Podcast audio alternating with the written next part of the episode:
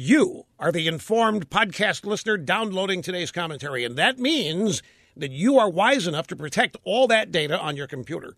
iDrive does that better than anyone. Your data is stored off-site by iDrive in one account for all of your devices. It is safely secured with military-grade encryption with an online key that only you have. Now, iDrive operates in the background while you're busy at work on your computer. Your data is transferred online. If you have a data loss, if something goes wrong with your hard drive and you need to restore very quickly, iDrive is there. You can get a faster transfer to restore data with the free iDrive Express service. PC Magazine recognizes iDrive's best in category work with their editor's choice designation. They've got it three years in a row now.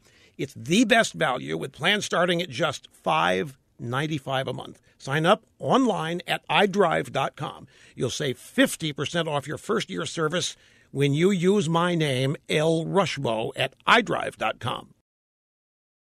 The Nebraska Democrat Party wants refugees. They're giving them gift baskets, diapers, kitchen utensils, and voter registration forms. A letter signed by Jane Kleeb comes with the forms. She points out that Nebraska welcomes more refugees than any other state per capita. She says that Trump's travel ban's racist, so it's a call to action for them in Nebraska. Refugees left their political parties, their old countries behind, so the Nebraska Democrats wanted to make sure they'd be embraced here.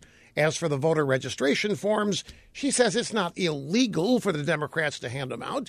She's just helping the refugees become familiar with them. A Republican state lawmaker wants the Democrats to provide a list of all the people who were given these forms as part of their welcome. That way, voter rolls can be checked to make sure everything's in the up and up. The Democrats say that that's offensive. It's absolutely ludicrous, says Kleeb. It's a sad state of affairs that this is where the Republican Party is going right now. Uh, Ms. Kleeb, you Democrats, you don't give a rip that it's illegal for non citizens to vote. Ludicrous doesn't even begin to describe what's going on with your party. This is such a transparent effort that you're engaging in. It proves this is the only reason you care about immigration.